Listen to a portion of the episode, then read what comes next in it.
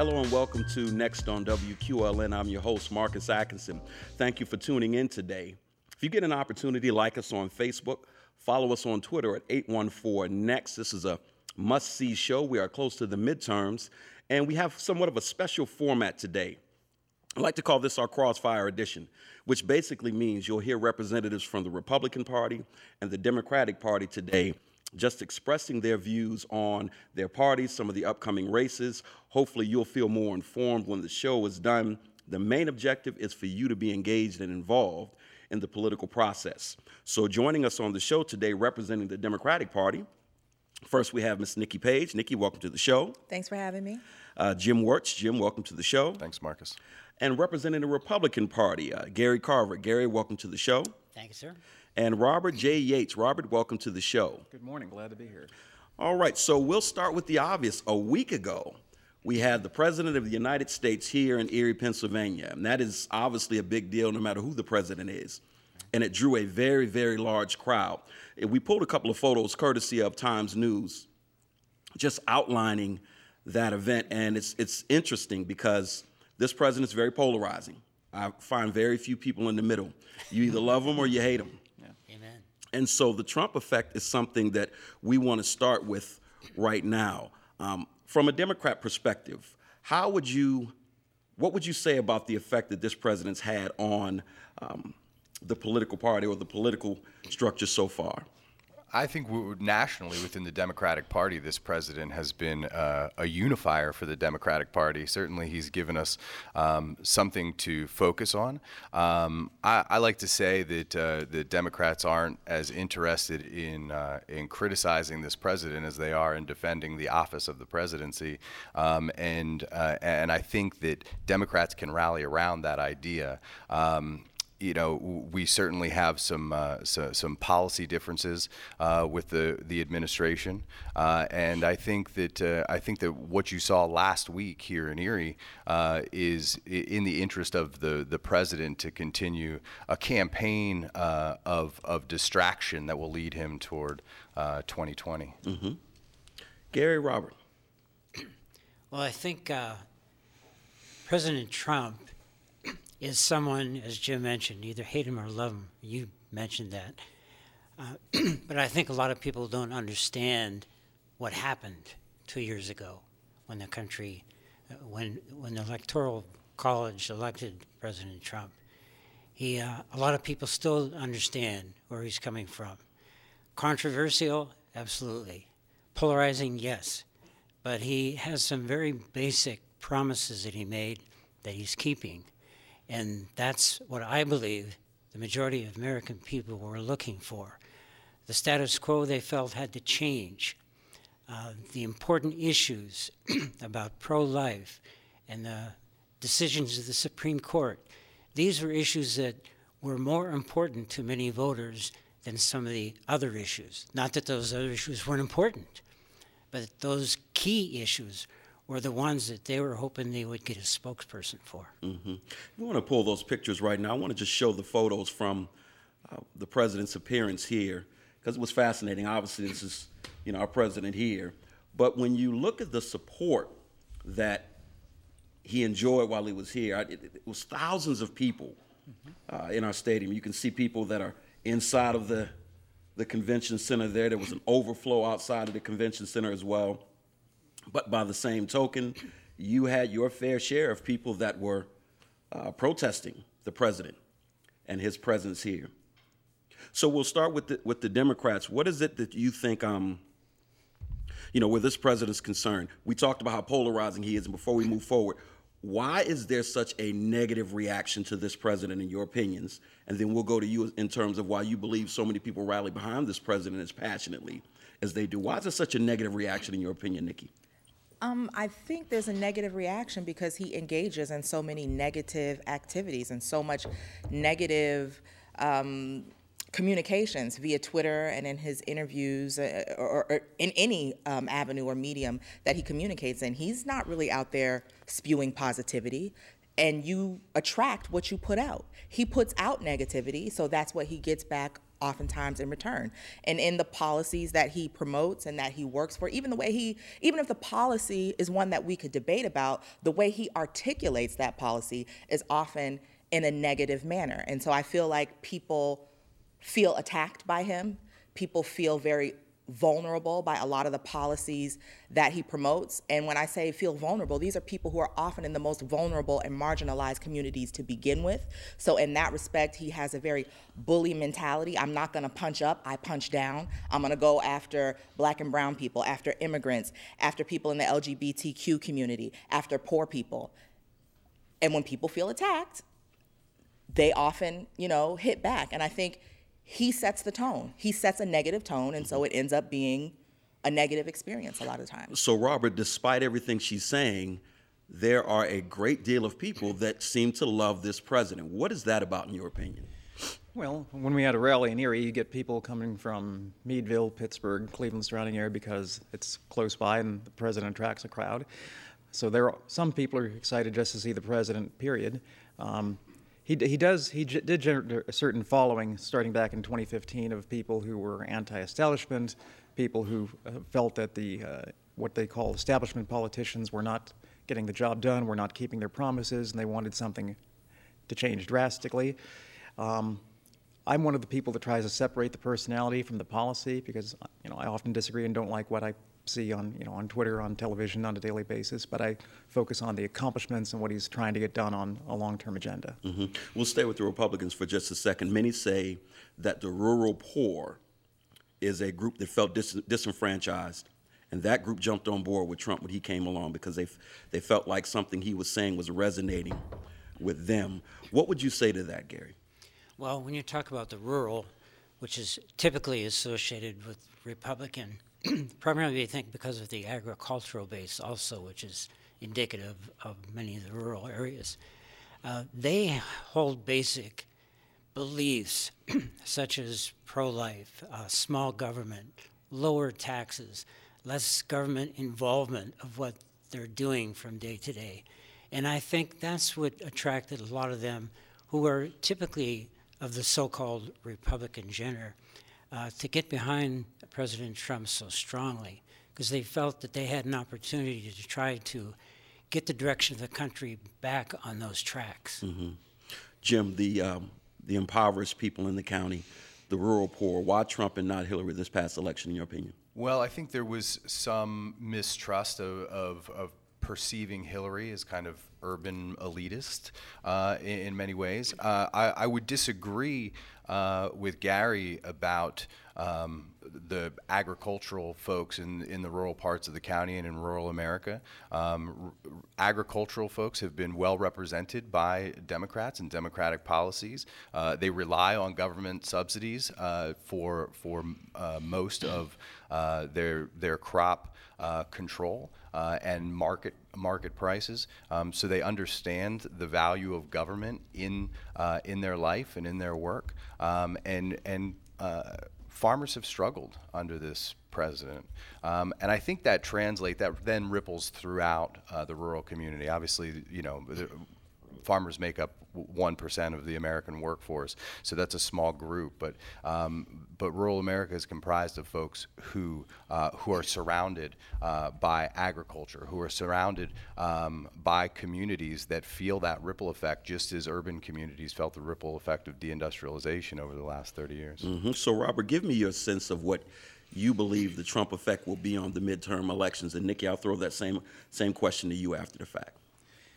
I think he's motivating both sides. We saw in Erie County a pretty much pretty equal increase in Democratic and Republican registrations. Um, I think the Kavanaugh hearings had an effect in getting the Republicans vote riled up to go uh, vote for the federal races. Um, the election largely will be a referendum on how you feel Trump has been doing the first 20 months. Mm-hmm.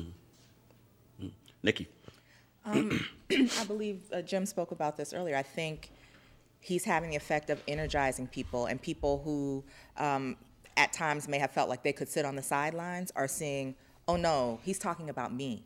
He's talking about my children. He's talking about my neighbor. He's when he calls her a horse face, he's talking about me too. I can't stand on the sidelines. I cannot afford to. I have to step up. I have to let my vote be my voice. So I think he is having effect of kind of waking people out of their slumber and in a sense waking up a sleeping giant because the majority of the people did not elect him this first time and the majority of the people don't agree with his policies. So i think he's going to have the effect of, of waking up the majority of the people to, to counteract um, the agenda that he's trying to push through for a minority of the mm-hmm. people in this country Either way, hopefully we'll have higher than the normal turnout for midterm elections. That's what we're hoping as well. So you, you you mentioned minorities. Let's let's stick with that for a minute because as I am taking inboxes from people, emails from people, engaging in conversations leading up to this show, minority engagement was something that people were keenly interested in. And two of the themes that I heard regularly, first of all, the Republican Party, the general consensus is this is a party that is not interested in minorities. The Democrat Party, what I'm hearing often is this is a party that takes the minority vote for granted. So, starting with the Republican Party, what do you say when people say Republicans don't seem to be interested? And obviously, not just African Americans, minorities in general. It's not a, of great interest to your party in terms of engaging them. What do you say to that? I say that things have changed a lot in the 21st century, and we are getting more uh, rep- uh, people of Asian background, and even uh, we had an increase in the number of black voters for uh, Trump in the presidential election because they didn't like really what they saw in the current environment from either party. Um, I would also point out that uh, under this administration, in the first 600 days or so, the unemployment numbers for uh, minority owned uh, businesses and minority uh, workers have been the best they have been in at least 18 to 20 years under some statistics. We just saw that the, the unemployment rate is the lowest it has been since 1969.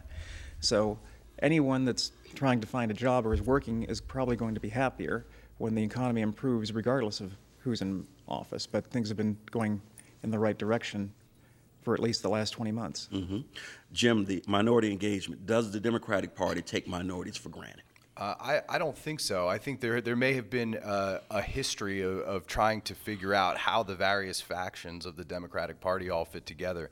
But I think uh, one of the one of the themes that has uh, arisen um, from 2008 and 2012, where Barack Obama did not win a majority of white voters in any state in the United States of America, uh, is an indication of how important um, what, what what is commonly identified as the minority vote, how important that is. I don't refer to it as the minority vote anymore because it's a powerful plurality. You put together black, brown, new American voters, uh, and that is a coalition uh, that, that is clearly a game changer in this country. Mm, I would be remiss if I didn't allow Nikki to chime in on this as an African American woman. Yes, um, as uh, both a woman and an African American would be representative of two minorities, um, I think yes, there is a perception, and I would say it actually is a reality that the Republican Party um, has shown itself to not be so concerned about issues that affect the day-to-day lives of black and brown people, of LGBTQ people, of poor people. And you can see that again I don't want I don't care about your slogan or what your what your brand is. What are you doing? What policies are you actually trying to put into effect? That's where I look to see if you care about me. And when you don't care about student loans and when you're putting in policies um, that benefit the wealthiest of the people. When you're taking money from middle income people and poor people via tax cuts to give it to people who have more than they could ever spend that tells me that you're not really concerned about me and people who look like me. But on the flip side i think there actually is a perception unfortunately among the democratic party and among young people among black and brown people that the democratic party cares about us when it's time to vote. You want to come to our church when it's time to vote but i don't see you for the four years in between, you know, in my community? Where are you when shootings are happening? Where are you when businesses are closing? Where are you um, when local policy, when schools are closing? Where are you then? Don't just come three months before election day to rile me up then. What are you doing in the meantime, in between time? And also, I think the Democratic Party has to do a better job of running people who look like the people you're, you're, you're claiming to serve. We need more black and brown candidates, more women candidates. We need leadership that looks like the base. Gary, I'll let you chime in on this as well. Thank you. I, I believe those general statements of both parties are, are wrong because I don't think the Democrats uh, ignore any particular segment. I don't think the Republicans ignore any segment. I think they're both keenly interested in all those Americans. Uh, they're referred to as minorities, but I think a lot of good candidates don't look at someone as to just them if they're a minority or if they're male or female. They're all equal citizens.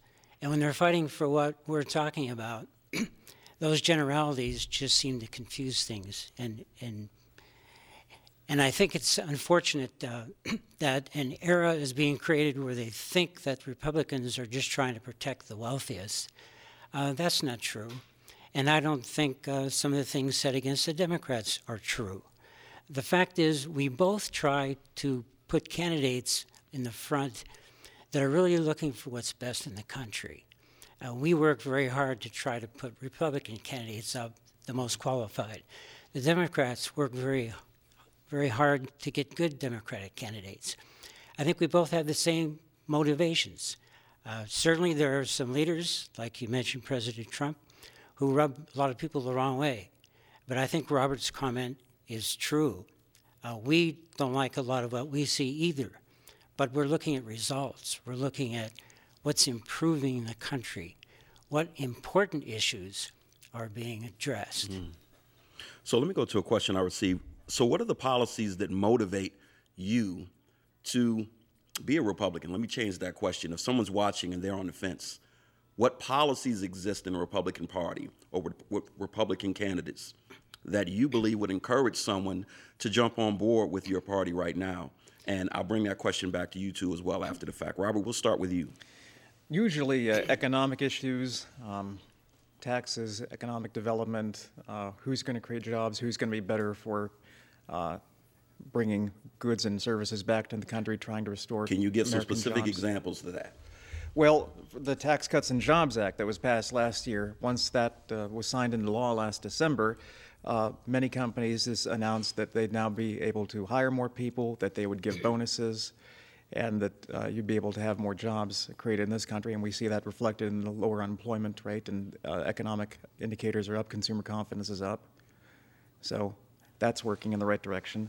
Um, uh, social issues, I think, tend to uh, drive people more on the, the left side of the spectrum. Um, and the internet plays a big role in politics more than it used to because there's so many discussions on things like Facebook, and mm-hmm. a lot of people don't really have their information correct, or they see a meme and they forward it on and on, and then we have to go and fact check what's actually true, what's not, are the numbers accurate. That's um, becoming a, pro- a, problem all the way around. Right, nowadays. right. If I if I spent all my time correcting what I see in there, I wouldn't have time to do anything else. mm. Let me bring that over to Jim. Jim, I'm on the fence. What policies sure. that are championed by the Democratic Party would bring me to your team? Well, first, I, I would challenge the the presumption that that social issues are, are, geared more toward the left. I think a lot of uh, social issues that people are concerned with, uh, Social Security, Medicare, healthcare, I think those are, are common sense issues. And I think that when you talk to people about those issues and you have a conversation uh, with a with a voter who's on the fence one on one, those issues really resonate because folks folks have come to rely on those programs. I was in Crawford County a, uh, a few weeks ago, and I, I, was talking to voters there, and and and for some of those folks, the um, uh, the the exclusion of pre-existing conditions from healthcare w- was a, a, critical issue for them. Um, they they understood that members of their family, people that they loved, people that uh, the, the, that they cared for, um, might not be here today um, if uh, if folks couldn't get health care as a result of a pre-existing con- condition. Mm-hmm. Um, and, and, so I think those kind of uh, social foundations, policies that provide a, a, good social support system in this country uh, are critical. And I think that uh, that many voters, when they think about their own personal situation, can relate to those policies and identify um, with the party that that that best uh, supports and, and secures them. This is Next on WQLN. I'm your host, Marcus Atkinson. Uh, we are in studio with uh, two representatives from the Democratic Party, two representatives from the Republican Party, and we are talking about the midterms and policies affecting both parties and voter turnout, things along these lines. And joining us, representing the Democratic Party, we have Nikki Page and Jim Wertz. Representing the Republican Party, we have Gary Carver and Robert Yates. Let's go to the debate for a second. We'll talk about that specific race soon. But one of the things that Ron DiNicola did that I thought was interesting, that uh, many people have spoken about since, he pointed out certain things that President Trump was doing that he agreed with, that he would work with. And I thought it impressed people that he showed uh, at least a desire to reach across the aisle. I always get these bipartisan questions, and you know, you've got this adversarial relationship between DNR. For the Republicans, we'll start with you. What are the Democrats doing well that you feel like as a party you should be doing more of? And I'll bring that back over to the Democrats afterwards. What are the, what are the Democrats doing well that you think, you know, we should adopt more of that? Well, I think one thing, Okay. one thing they're doing well is they try to get to the, the base of the citizenry. Uh, they're getting into the schools and to a lot of the community events, uh, down to the, the, the real bottom core. And I think they do a good job of that. And they, uh, they encourage people to register to vote and get out and make their, their, their opinion known. And uh, I'd like to see the Republican Party do a better job in that same area. I, agr- I agree. I think the Democrats do a better job of outreach, of going out to the people, of trying to register new voters, of trying to get younger and newer people involved in the process. The Republican Party tends to kind of stick to the same traditional events and isn't willing to step outside the box and make the extra effort. And that's why we're trying to get more younger people involved that have the time, they're willing to take that extra step. Mm. What are the Republicans doing well that the Democrats should do more of, possibly? I think that Republicans go hard or go home. They don't mince words. They have their beliefs. They have their policy. No matter what everybody else feels about it, I don't care. This is what I'm for. So that fight, that fighting spirit of I know this is an unpopular pol- policy, and most of the people in this country are against it. But I'm going to throw it out there and I'm going to go hard for it. And I think the Republican Party is, is really good at that. I think they're really good at solidifying their base and staying on message with that base and not veering off track and getting distracted by bells and whistles in other places. Um, and I think those are two strengths, two things that maybe, I can't even believe I'm going to say this, that maybe Democrats could learn a thing or two, you know? Well, thank Jim. you. I think I, I, I think that I, I think that Nikki's uh, on point there. That that Republicans since the the mid '70s have done a tremendous job of creating a singular message and trying to deliver that message to the country. Um, in terms of actually delivering on the message, I think we could probably dispute that a bit. But they've done a great job of creating and staying on message and developing that brand. Uh, I would say though that that brand um, has created um, a rather h- homogenous party of of middle and upper class uh, white people in this country, and uh, and so I'm not sure that that while effective, I'm not sure that that's been wholly beneficial for the the country as a whole. So Jim has cut the kumbaya moment short. we had it for a second, Jim. we Sorry, had Marcus. It. No problem at all. Gary, we'll go to you. You wanted to chime in on that. Yes, I was. I was hoping you'd ask me the question about why someone might be attracted to the Sure, Republican. Party. Uh, believe it or not, right after the election in 2016, I was uh, interviewed by the Washington Post, and they said, "What happened up in Erie for the historically Democratic stronghold, but it went Trump? What what happened up there?" And I says, Well, I believe most of the people were missing one of the main issues of the campaign, and that was pro life. And they said, You're, you're kidding. He almost laughed at me. I says, No, you have to realize that the Republican Party has had a, a pro pla- platform from the very beginning. Uh, the sanctity of human life from inception to natural death. And I think a lot of the people who wanted to see that enforced more strongly were attracted and were attracted to the President Trump for that reason. Now, there are many Democrats who feel the same way. I know that and respect that. They believe in the sanctity of life from inception to natural death.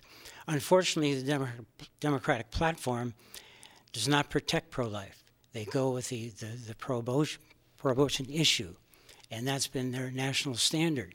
And I think, even though this reporter thought I was crazy, and they may have been true, but I think uh, that was one of the biggest issues that swung a lot of the voters over to that side. Mm. They wanted to see something done in that area. Does anybody want to respond to that? The the Democratic Party nationally um, is ha, does have uh, a, a pro-choice message, um, and I think that we see on on both sides of the spectrum candidates that are um, more eclectic in their beliefs um, tend to be really successful. Tom Ridge was a, a, a pro-choice Republican. Uh, Bob Casey is a is a, a pro-life Democrat. I think there's you know these are these are important distinctions to make, and I think Gary makes a very good point about this community in particular, which is uh, heavily Catholic, and in, in most of the Catholic schools, I think there there are um, uh, pro-life clubs, and and and that is taught, um, and I think that becomes part of the fabric of this community. But I I do take umbrage with the with the uh, designation of pro-choice being pro-abortion. I think it's about it's about giving uh, women uh, an opportunity to make choices about their bodies for themselves, and and so I think it's a little disingenuous when the Republican Party kind of draws a, a, a more uh, distinct line mm. on the issue. Well, let me say this: you can chime in, Gary. First of all, thank you for doing that. Listen, the goal is to try to make sure everyone gets in, but by all, all means, if a question is not posed to you specifically and you want to chime in, just throw me a signal. So thank you for doing that. Nikki, go ahead. I also think it's important for us to really explain what we're talking about when we say pro life. Mm-hmm. Because if you're pro life, how can you be pro life and not be pro education? How can you claim to be pro life but not care about the environment and support policies that don't care about the environment? How can you be pro life and there are babies drinking poisoned water three hours from here? So if you're gonna tell me that you're pro life from conception to natural death, that life that comes out the womb has to be educated. It has to have access to nutritional food. It has to have a home. It has to have health care. Um, it, it has to have water that's not poisoned and going to cause cognitive setbacks for the rest of its life. Mm-hmm. So I challenge the Republican Party when you say that you're pro life, which is fine. I, I get that. I will not. Uh, debate anybody about that. But if you are going to claim the flag of being pro life, I'm going to need you to care about that life after it's out of the womb. I'm mm. going to need you to care about the lives that are shot by police actors when they are, you know, unarmed and not committing a crime. I'm going to need you to care about those lives as well. And if you really are pro-life, you would speak up more when things like that happen. But I hear deafening silence from the pro-life camp when black lives are being mm-hmm. killed in the streets. That's my issue. Robert, what do you say to that? Wow. well, I think when he's talking about the pro life issue, um, some people are one issue voters are driven specifically by the fact about the pregnancy and the nine months in the womb. Nikki's talking about the quality of life after someone is born, and I agree with her just about completely. I work in public education. I've cleaned up the environment on an annual basis many times down at uh, Frontier Park and Cascade Creek and helped others do the same. Um, I follow the news and care just as much about people that are sh- shot uh, further, you know, that shouldn't be, that are defenseless. Um, and she has a very good point that we do need to care more about other issues in life and not just when someone is born. Um, so she, she's got a very good angle mm-hmm. there, and I think we should have more discussion on that. But in terms of abortion, I think the issue is basically when someone becomes pregnant, mm-hmm. do they have the right to terminate the, preg- the, life inside them before birth? Is what the whole most of the issue and debate has been about for so many years. Mm-hmm. How, how, can the Republican Party be about smaller government and getting government out of your life and be for a, a, a regulation that is so constricting on an individual's right to make decisions for themselves? Well, because some people believe that abortion is tantamount to the crime of murder. So they consider that more of a life and death issue rather than a Then shouldn't we have issue. greater gun regulation? Shouldn't we have greater protections for? Uh, we already do. Many of them are not enforced. Shouldn't we be working harder to enforce them? If law enforcement is funded and trained properly, the existing laws in the book should be enforced. Yes. And shouldn't more women, the people who would actually have to make that choice and actually have to experience that pregnancy, be in the halls of Congress making these decisions? Let's get them on the ballot, and I'd love to see them run for office. That's a big problem we have with. Uh, Gary and I are both former regional chairman of, of uh, the Millcreek Party, the Republican Party.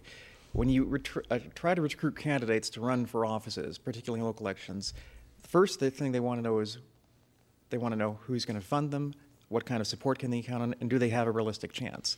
And if those three questions aren't answered satisfactorily, they're not going to bother to run in the first place. Mm-hmm. So a lot of good people, like Nikki's mentioning, that should run for office, don't bother or aren't willing to try because they don't feel they're going to be supported. They don't feel they have a shot of winning, so they just give up. Before I move on, Gary, you looked like you wanted to add something to that. Yes, I think Nikki's comments were right on. Uh, it's not just about pro life, it, it continues on. And I think when people are looking for candidates that will help protect the environment, will help protect educational issues, and all these other important issues, I think they see if someone believes in the sanctity of life as one of their primary concerns, it would follow most commonly that they're also going to be concerned about the quality of education for our children mm-hmm. and the access of all minorities and male and female to all of these uh, organizations that are so important in our country. And I think uh, what you said is true. All these other issues are most important, and we all should be working toward them. And we don't I disagree with that at all. I think Nikki gave us something interesting to think about in general, because you had the Black Lives Matter movement, and then people countered with All Lives Matter. Well, careful with that because we want to see how consistent you are when you say all lives matter. I think that's something for both parties to consider. You make an excellent point. Go ahead, Jim. I I I, I need to, to challenge the assertion that, that Republican candidates do care about the quality of, of education in particular. As someone who also works in education, I take umbrage with the fact that we have a president who appointed a secretary of education who proposed $9 billion in cuts to public education. Last year, she didn't get them, thankfully, the Congress uh, the the Congress didn't uh, approve that particular proposal, um, and we had a, a Republican governor, uh, a pro-life governor, who cut uh, several million dollars from public education uh, in the Commonwealth uh, and from public higher education as well. So we're not seeing those investments that are going to improve the quality of life, and the the the highest poverty rates that we have not only in Erie County but across the Commonwealth are for children under the age of five. So we're, we're not doing a good job to put these uh, these children on a, a quality uh, path uh, of life. Someone want to respond to that before I move on to the next question? Well, I think it's a situation, Marcus, where uh, people think that throwing money at a certain issue is going to resolve that issue to the positive. That's not always the case. Uh, and it's a very complex issue. And I appreciate the fact that funding for education is so important.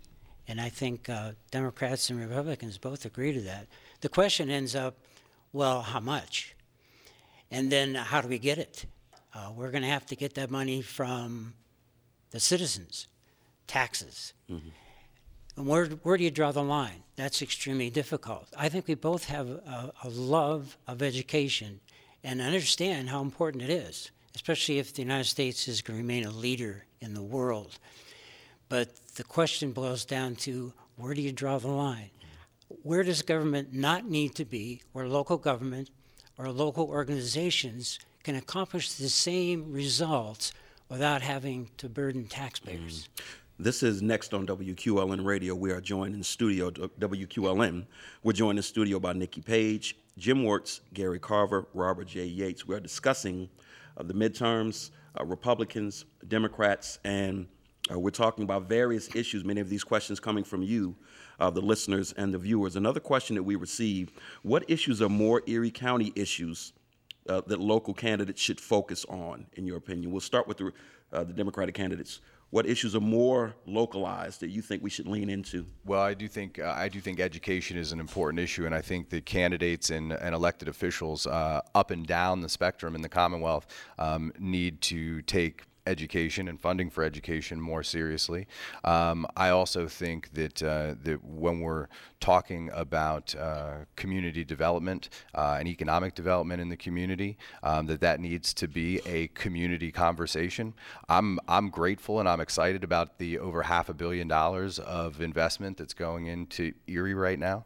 Mm-hmm. Um, but uh, but we need to make sure that um, that that folks who are affected by that investment um, are part of that conversation moving forward. And I, I think the the conversation that we have about uh, getting started about community benefit agreements is a, is a good uh, a good starting point. What issues should we be leaning into from a Republican standpoint that are uh, that affects the local landscape here, in your opinions?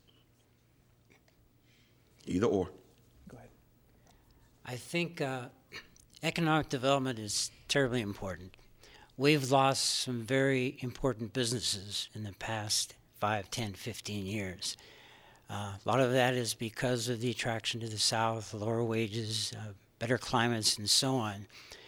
Uh, but the bottom line is, I think a lot of local political institutions have not been very pro business.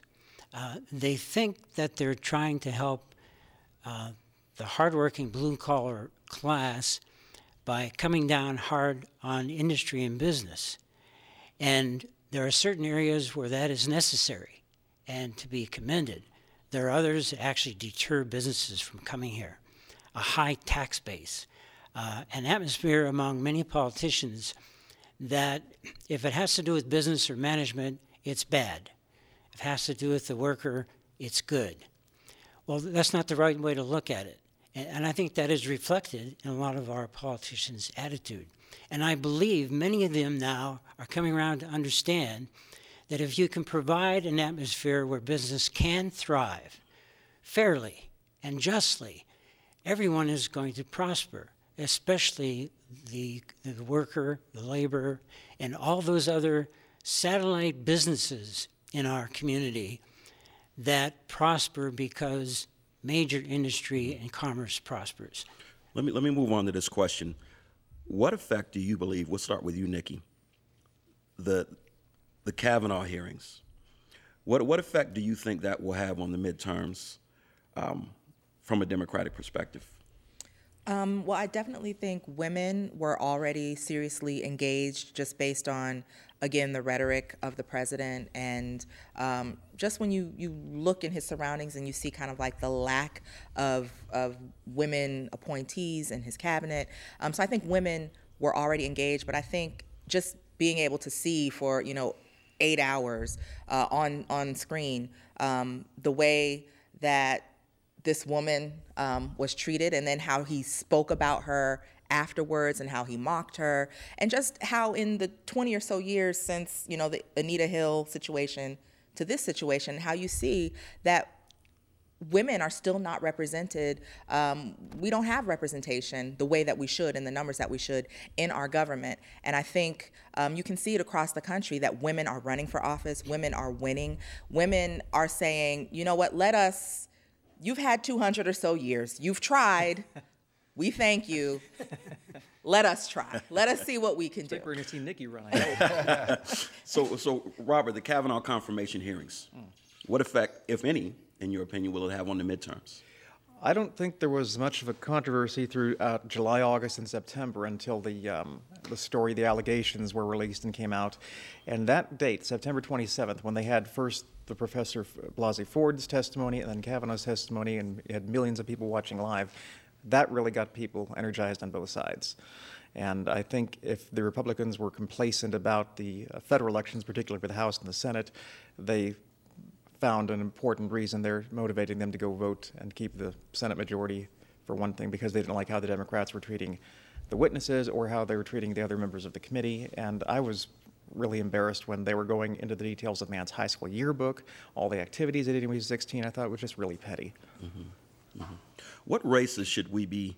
Uh, what are key races in your opinion? Obviously, we've got the, the Kelly DiNicola race. P- people are paying close attention to. Mm. Um, Wolf Wagner, that's getting interesting. The video dropped the other day, and oh, good lord for lack of a better term, it was just it was a fascinating video to watch. It was a WWE moment, if you will. What are key races to pay attention to uh, from a Democratic perspective? This congressional race is the most important race for this community um, it, for several decades, I would say. Uh, it, it's critical uh, for Erie, I think, to have representation uh, back in Washington, D.C. It's critical for Erie to have a voice. We've been reunited, ungerrymandered, if you will, and put back together. And I think we've been made whole there. Now it's time that we get a unified voice uh, in Washington as well. And I think Ron did a good job of articulating that uh, at the debate, as you pointed out earlier, where he talked about uh, some of the president's policies that he agreed with and, and some places places where he would uh, work across the aisle. And I think he's he's shown that historically through his work here in Erie County as well, working on bipartisan issues uh, like pre-K for PA and uh, and the community college. Mm-hmm. I've got real good news for Jim. We have excellent representation in Congress. You're not surprised. Uh, Mike Kelly's performance has been uh, excellent. Uh, he's he's been accused of, of being a, a, rubber stamp for President Trump, and I think that's unfortunate. He votes with him 96% of the time. yes, I know. The voting record is very consistent. And the 4% was against him. And I understand that, but I understand that they were both fighting for some of the same principles and the same objectives. And that's why their voting records are so consistent, in my opinion. But I think he's done a good job of protecting business, protecting the veterans, protecting the elderly. And I know we could go into hours and hours of discussion of all of this, those issues. Mm. But he's he's a member of the very powerful Ways and Means Committee. I think he's done a very effective job, and I'm hopeful that the voters will continue that representation in Washington. I want to stress the advantages emphasizing of having someone like Mike Kelly who's been in local government. He's been on the school board and the city council in Butler County. He has experience at the local level working with budgets and personnel before he was in Congress. Now that he's been in, in Congress several terms, it's a big plus to have a, a, congressman who's pretty good friends with the president and was a colleague of the vice president and has all those advantages. You saw that when President was Trump, Trump was here, how much they know each other and appreciate each other. Um, there, there's a lot of advantages to incumbency and to someone with Mike's background and all his knowledge and experience from business, from being at the local level in the school board and city council, and now being in the federal government. Um, that's not that's something you won't have with a freshman congressman of the opposite party, and the Democrats may not win the majority. I've seen, you've probably seen different forecasts of you know who's going to get to 218 first and whether it's going to go change, change, be the same, or one side's going to gain a few seats the other.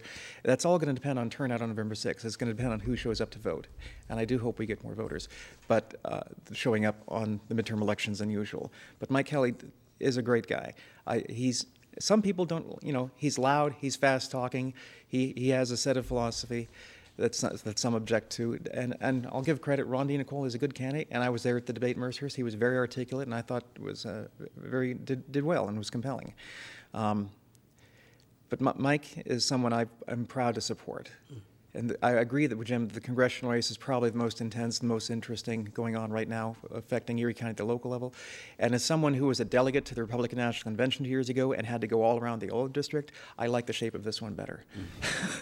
because we're down to five counties instead of seven, and it's more vertical, north and south. Mm-hmm. And I agree that it's good to have Erie County back in one piece. Somebody want to add to that before I move on?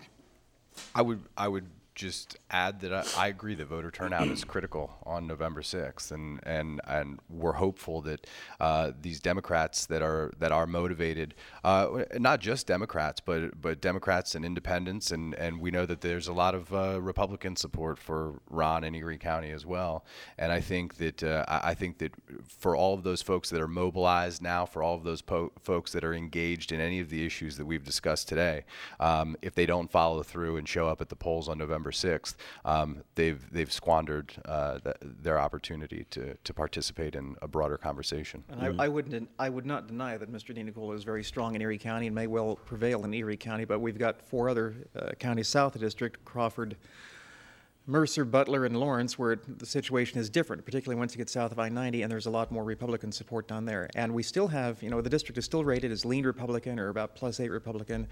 Um, the Democrats will probably be very strong up in Erie and the surrounding suburbs, but south of here, it's for the most part a different story, and I think Mike will still probably prevail, although this will be a close race. I think maybe within four points. Mm. So I've got one question specifically for the Democrat representatives and then one for the Republicans. First, for the Democrats, we talked about the Wolf versus Wagner race. Question was Governor Wolf claims to be pro business but denies businesses with less than 50 employees from participating in association health plans to save on costs and provide health insurance for their employees. Why is there not more bipartisan support for this non ideological issue? Well, I think for, for some folks, it, it may be an ideological issue when you talk about uh, small business policy in the United States. I think I think Governor Wolf is has been incredibly uh, small business friendly. I think that um, I think that when it comes to healthcare, uh, we've kind of we, have made it a more complex issue from the federal level to the local level, um, and and uh, I'm glad that we have the Affordable Care Act for folks to uh, participate in, and I think that's that's been a huge boon. A lot of these companies um, that that have uh, less than 50 employees uh, have a significant number of part-time employees as well, um, and that that can be difficult to carry uh, the weight of healthcare for part-time employees, and so they try to offset that many times uh, with with with a, a wage adjustment that is going to allow them to participate participate in, uh, in a health care plan of their choosing. Gary or Robert? Well, I find it uh, interesting to, to understand why uh, companies with 50 or fewer employees are excluded.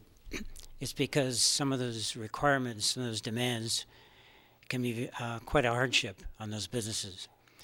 But you turn that around, you realize that this type, most type of government regulation is also quite a burden on large business mm. or small to medium size. And you could go on to, to draw the same conclusion that these mandates, uh, these legislation, can be quite a burden on large business as well. It's an indication that perhaps uh, the overall view and the approach to that issue is is too overburdensome for a lot of businesses. Mm. You wanted to chime in, Robert? Just real quick. Anytime I've ever been at an event where a candidate is running for a statewide office, whether it's a state legislature or a governor or a senator, and there's uh, someone from business there, they always talk about regulations. They're frustrated with regulations on their business, whether it's you know how often they have to file reports to the state. So those kinds of things do matter most to them, and I've I've heard that many times with anyone who's running for statewide office. Anybody want to chime in on that before I move on? No, I think uh, you know regulations uh, are generally in place to ensure that um, that that folks and, and, operations kind of stay in their lanes and, and have some some guiding procedures. Um, I, I, think that we've seen uh, at times when uh, when industries are, are deregulated that they they fail to meet environmental standards, they fail to meet worker standards, uh, they fail to meet uh, wage standards, and so uh, it's important, I think, that we do have uh, some modicum of regulation across the board. Well, fair enough, and that's all true, but some of them are just plain outdated, and some of them are ridiculously cumbersome and burdensome and need to be removed. But Jim is right that we do have to have some basic standards in place, but a lot of these things need to be reduced or eliminated or just plain outdated? Mm. We'll start with the Republicans on this question. Erie County has always voted for Democratic candidates until 2016. Why did voters who would never switch party lines not only vote red for the president, but Erie County overwhelmingly voted out a Democratic incumbent, Sean Wiley, and supported a Republican candidate, Dan Laughlin, for state Senate? I think they Why? were looking for something new. I think they were looking for new faces. I, I, as I mentioned earlier in the broadcast, I think people were just fed up. Um, Dan Laughlin was new. He was interesting. He hadn't been uh, been running for office before. He very compelling, had a good story, and uh, people were willing to give him a try. And he had a very good campaign and got elected. Uh, as for uh, the people that uh, voted for Trump, that probably wouldn't have. It was the first time Erie County went red since uh, the Reagan 1984 reelection, I believe, and it was by about 2,000 votes.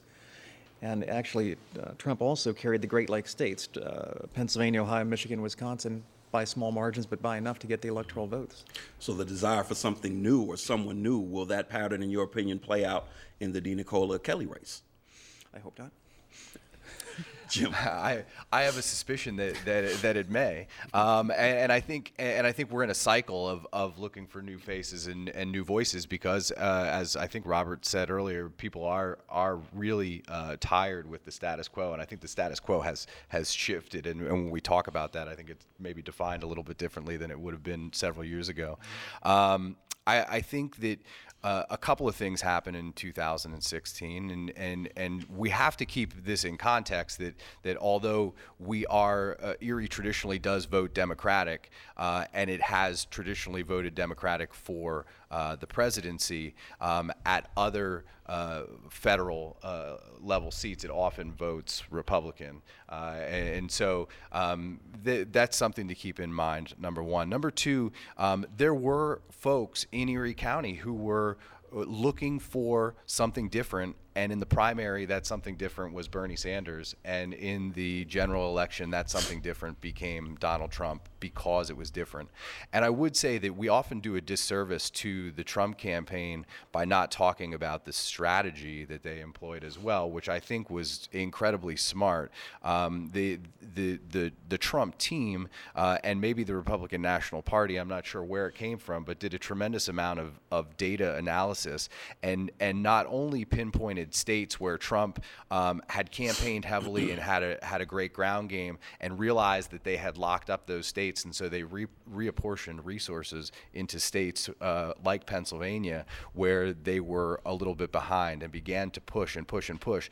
And what uh, the other the other thing that they did that was incredibly smart was to target counties that would tip the scales in those states. So it was they didn't come into Pennsylvania and make a statewide effort. They came into Pennsylvania and they went to those counties that would that would ultimately be able to uh, to, to strategically, to strategically get, get, get the electoral votes. And, and I and I think and I, I think that it was a brilliant strategy to, to that point. And I think that, that Democrats can learn something about the level of data analysis and the way that the, that those votes were targeted uh, in 2016. Mm-hmm. The Clinton campaign didn't do that. They ran a very, you know, it's commonly referred to as the Brooklyn campaign because mm-hmm. because she didn't uh, do a great deal of campaigning in states where where she didn't think uh, one she had something to worry about, or states where she thought she didn't have a chance of winning. And so they, they kind of talked to to the middle and to the base, uh, to to the left, middle, and to the base, and it turned out to be um, a, a, an ineffective strategy in terms of the electoral college. Mm-hmm. She still did win the popular vote um, and and so you know we have some some reconciliation there. And do you do you think that uh, a lot of the uh, Democratic vote left when uh, Hillary was nominated and Sanders did not? Do you think you lost some support there? Because um, I, I saw a lot of that people question. that were yeah. enthused for Bernie that weren't really Listen, happy there, about voting. There have been there have been divisions within both parties, really bubbling to the surface over the last uh, several election cycles, and I think that we had a perfect storm in the Democratic Party in 2016 um, that caused people who were committed to voting to go out and look for something different, and those who were not committed to voting for something different to stay home uh, and, and, vote with their silence. I want to stay on division real quick before we close out because get Robert you mentioned earlier something about compartmentalizing, separating mm. um, that rhetoric from the way you vote. Traditionally, I think that's been the case. That it feels like there has been uh, people are coming out of the closet with this with this whole political landscape right now. I think when you look at the president, people oftentimes would try to separate whether it was Bill Clinton or now, you know, President Trump. People would say, "Well, that's personal. We're sticking on politics." But the dialogue has gotten so ugly. Nikki, I'll start with you. Just has this has this presidency exposed the fact that we are, whether it's racism, sexism, do we still have a lot of work to do in this area? Uh, absolutely. I don't think that there's a credible argument to say mm-hmm. that we don't. But I think it's even deeper than just it's exposed, you know, that there are still racist people, that there are still people who deny the Holocaust happened. Mm-hmm. I think it's deeper than that. I mm-hmm. think President Trump is exposing to I us. For two seconds, because I can I can hear people watching saying, "Well, Marcus, that's kind of a softball pitch." Well, no, I'm asking because leading up to this moment, people insisted, "No, these are areas that we're improving on," and all of a sudden, doesn't look that way, but I'm sorry. Go ahead. No, no. It's like uh, is it an improvement or is it an improvement? Like if you have a house that's rotting from the inside, but you put a fresh coat of paint up, oh, that looks like an improvement. But if, it, if the wood underneath is still rotting, is that really an improvement or is that cosmetic? I think that there have been cosmetic improvements um, when it comes to race relations or when it comes to social mobility in this country. But what I was going to say is I think Trump has exposed to us some deep cultural problems that are going on in American society. There is a decay of morals, there is a decay of ethics generally, whether you're Republican outside of the political spectrum, there is something going on in our culture that's not good, mm. and that is what kind of laid the groundwork or or or allowed Trump to even ascend to the mm. top. If we were a country that had morals and ethics and character and taught our children about morals, ethics, and character and honesty, Trump could never be elected because we would reject that. Mm. So Trump has revealed to us some serious um, vulnerabilities culturally that I think no one's really talking about, but that it's affecting so many areas of our daily lives that we really need to to fix. I agree that this that the way people look for politicians of who to vote for has changed in terms of standards, qualifications, and what they look for. It's mostly now they vote for does he believe what I believe. They used to elect you know resumes or people who had experience at previous government jobs. It's really changed in the last 10 or 15 years. Well, I, I think I think Robert dodged the question somewhat, and and I think what Nikki was talking about is decorum uh, of the office of the president, and I think that that sets a tone for the country and the way that we have these conversations. Um, I think when you have um, uh, a, commander in chief who is willing to to to slander his uh, his political enemies um, and those who oppose him on any level, whether they be uh, public figures or, or individuals. Um, I think that sets a bad tone for mm-hmm. the way that the rest of us have the conversation, uh, in, in, you know, in bars and restaurants and on the streets. Well, let me ask this to the Republicans, and then you can add to this uh, real quick as we're closing out. I watched an interview where they talked to people from Anniston, Alabama, that were all staunch Trump supporters. And one of the things that several of them said was, hey, I agree with his policies. I wish he was more presidential. From a Republican standpoint, do you find yourself saying, okay, you're kind of crossing the line here in this particular instance? Absolutely. Yes. In fact, uh, Nikki was right on when she says there seems to be deterioration a lot of the moral fabric of the country. And, and, and the real issue here is that some people then interpret that as that is why Trump got in. And just the opposite may be true. It's because those people that hold those basic, firm beliefs in this country smaller government, pro life, good, uh, good judgments from the Supreme Court those are the people that saw in Trump a means of getting that. And they overlook the fact that he's a narcissist, that he says some insulting things from time to time. And yes, we don't understand that either.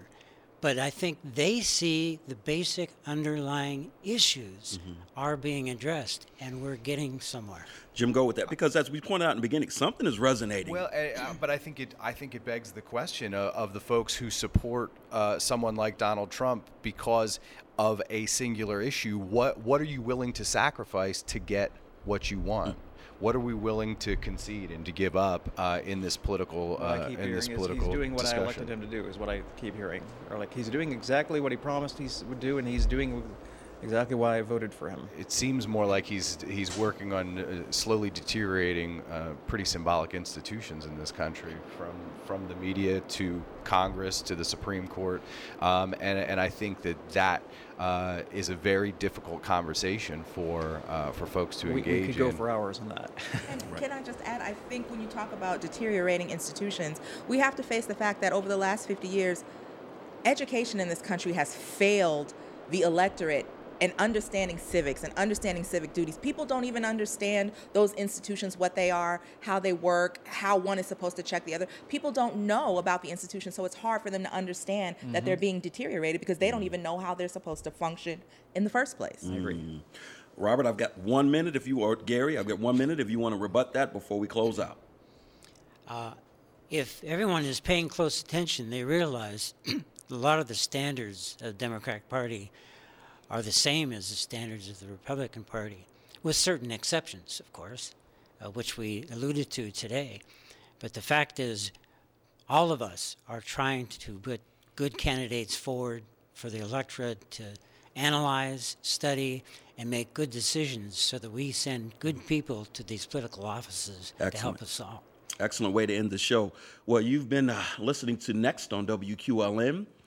Thank our, our, our guests today so much today for coming in Nikki Page, Jim Wertz, Gary Carver, Robert J. Yates.